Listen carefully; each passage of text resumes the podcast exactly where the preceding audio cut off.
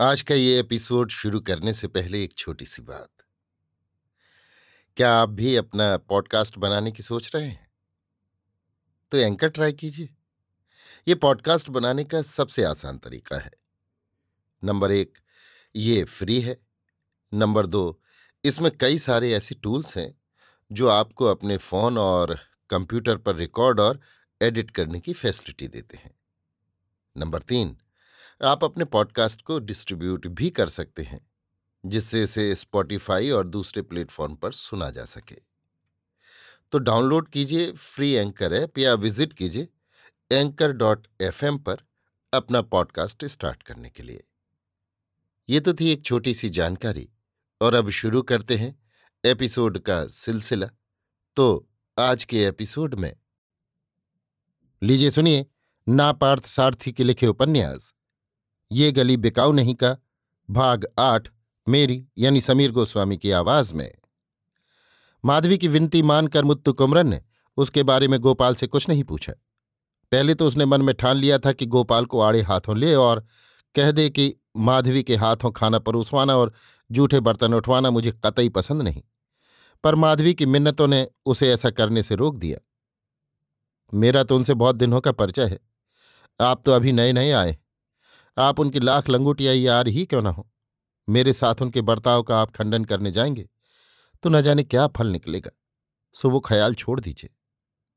मुत्तु कुमरन माधवी की इन बातों का आशय समझते हुए इस निर्णय पर पहुँचा कि माधवी के खाना परोसने और जूठे बर्तन उठाने की बात की तह में जाने से माधवी के जीवन में खलल पड़ा।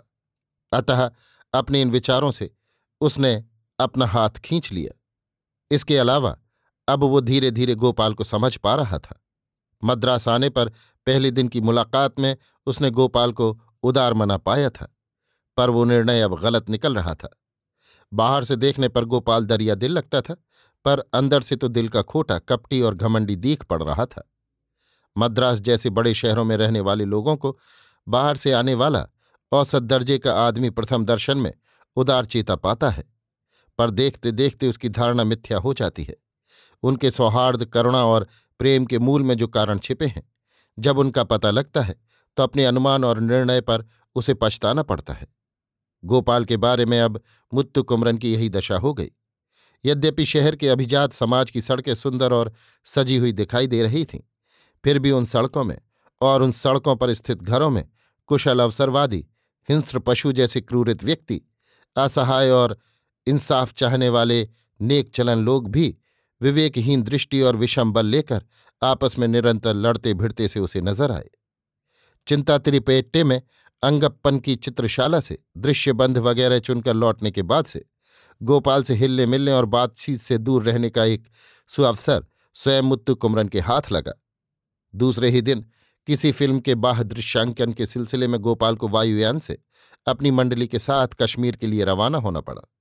जाते हुए वो मुत्तु कुमरन और माधवी से कह गया कि मुझे लौटने में दो हफ़्ते लगेंगे। उसके पहले नाटक पूरा हो जाए और रिहर्सल के लिए तैयार रखा जाए तो अच्छा हो। अतः मुत्तु कुमरन समुद्र तट या कहीं बाहर जाना छोड़कर नाटक का आलेख पूरा करने में पूरी तरह से जुट गया। माधवी भी उसकी पांडुलिपि की टंकित प्रति निकालने में अधिक ध्यान देने लगी। उन दिनों में मुत्तु कुमरन काफ़ी रात गए, जाग जाग कर भी नाटक लिखता रहा। वो रात को जो कुछ लिखता उसे भी माधवी दिन में ही टाइप करती। अतः उसका काम दोहरा हो गया।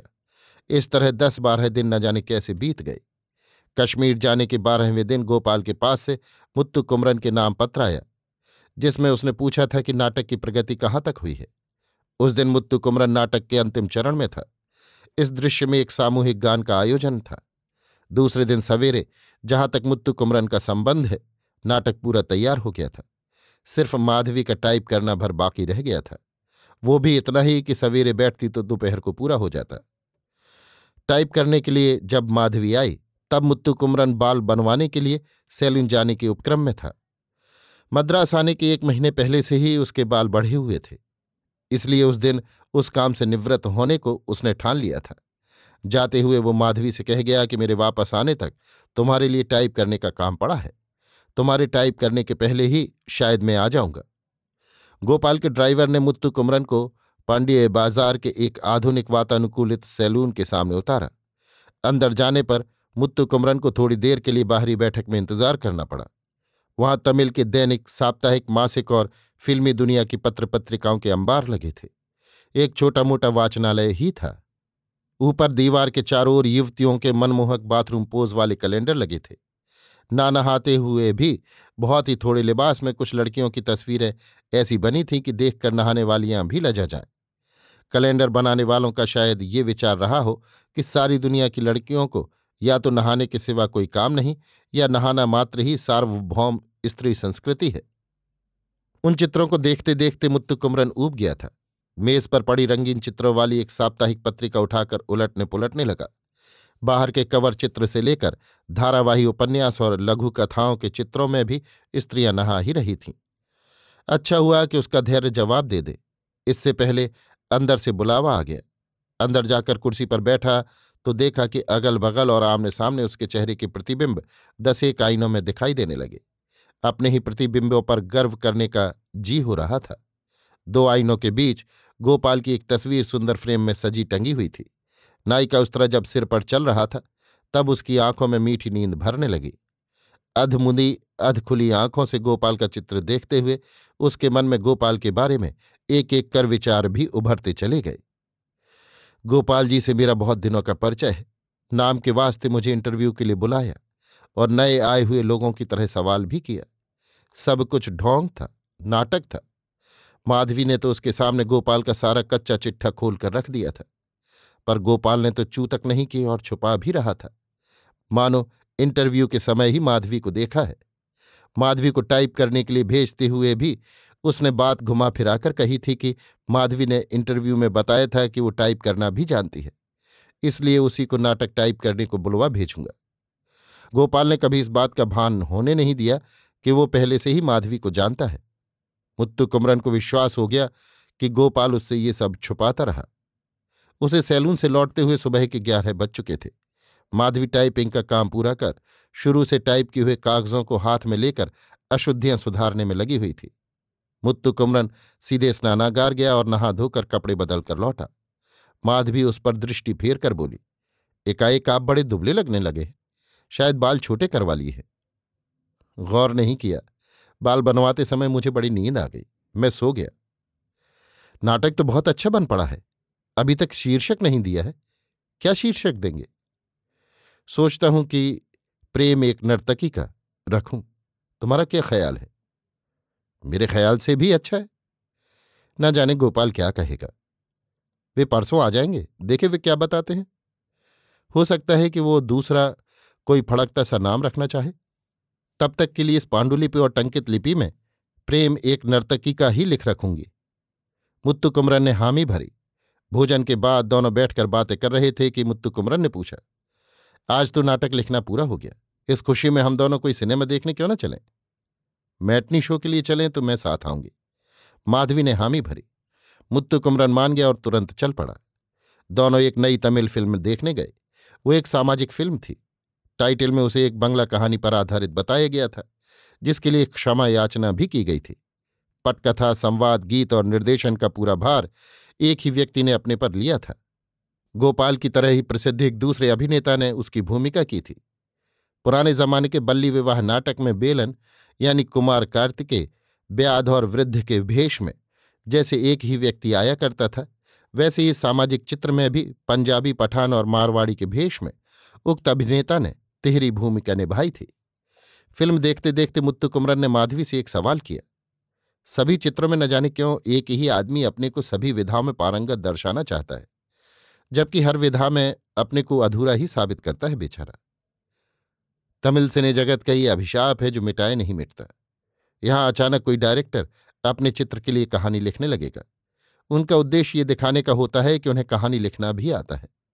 तारीफ़ करने वाले ये मानकर तारीफ़ करते हैं कि तारीफ़ करना उनका कर्तव्य है। देखने वाले इसलिए देखते हैं कि देखना उनका कर्तव्य है। समालोचना करने वाले इसलिए समालोचना करते हैं कि समालोचना करना या तारीफ़ का पुल बांधना उनका कर्तव्य है। रुक क्यों गई? बोलो।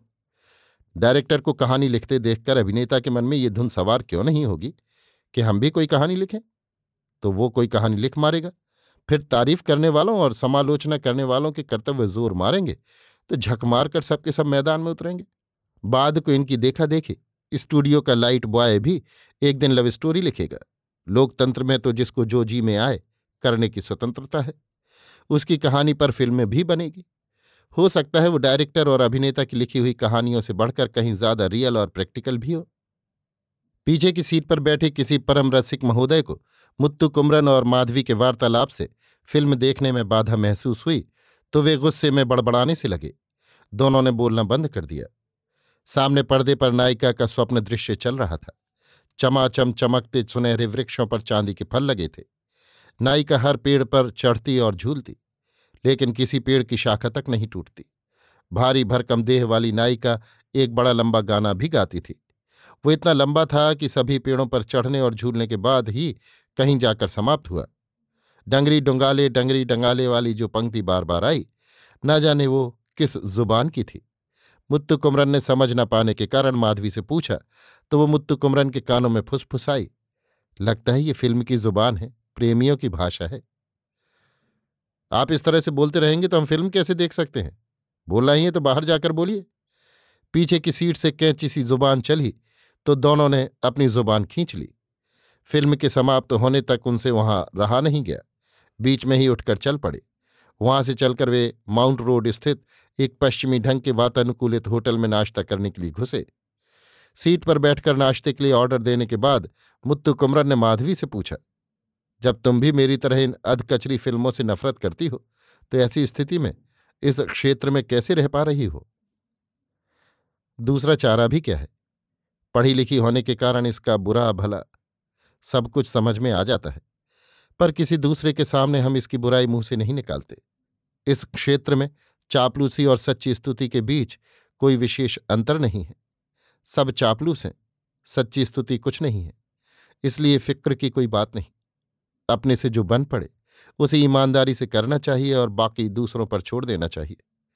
ये भलमनसाहत इस क्षेत्र में ढूंढे नहीं मिलती। यहाँ यही मनोभावना काम करती है कि हर कोई हर काम कर सकता है। इस भावना को उतनी आसानी से कोई उखाड़ नहीं सकता। इन सब में गोपाल कैसा है? आप पूछ रहे हैं, इसलिए सतही बातें नहीं करना चाहिए। सच्ची बात यही बताओ। इस फ़ील्ड में जब आए थे, तब दिल लगाकर बड़ी ईमानदारी के साथ काम किया था। अब तो दूसरों की तरह हो गए हैं, सच्चाई विदा हो गई। कला के क्षेत्र में आत्मवेदना होनी चाहिए। माने, सच्ची श्रद्धा होनी चाहिए। बहुत से लोग शरीर को कोई कष्ट हो, ऐसा कोई काम नहीं करते। आप तो एक सीढ़ी ऊपर चढ़कर कहते हैं कि आत्मवेदना होनी चाहिए। हाँ हृदय की बात, अंदर की बात कहता हूँ। बिना आत्मवेदना के मुझसे कविता की एक पंक्ति भी नहीं लिखी जाती। बिना आत्मवेदना के तो मैं संवाद की एक पंक्ति भी नहीं लिख पाता। हाँ संभव है, क्योंकि कला के प्रति आपकी ऐसी श्रद्धा है, जिसके लिए आप में तड़प है और आप आत्मवेदना का अनुभव करते हैं। लेकिन यहाँ कईयों को यह भी मालूम नहीं है कि आत्मवेदना किस चिड़िया का नाम है।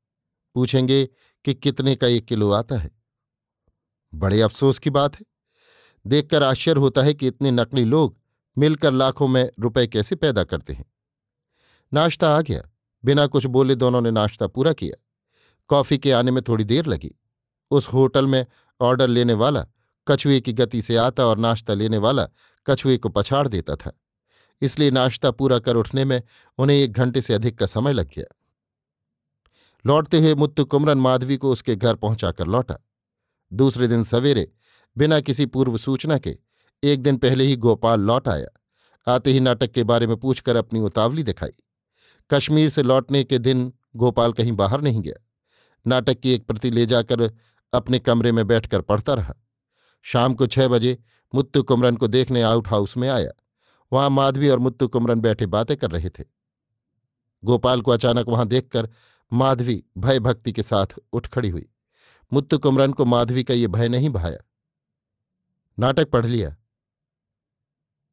शीर्षक बदलना चाहिए। कोई दिलकश नाम ढूंढना चाहिए। हास्य का कोई स्कोप नहीं है।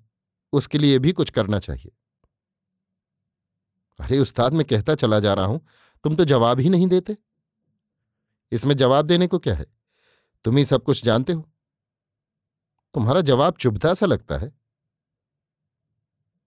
दिल का शीर्षक देने में और बीच बीच में हास्य को घुसेड़ने में हमारा जिलजिल बड़ा फनकार है। सोच रहा हूँ उसके हाथ स्क्रिप्ट देकर दुरुस्त करवाऊं। छी छी, वो किस लिए?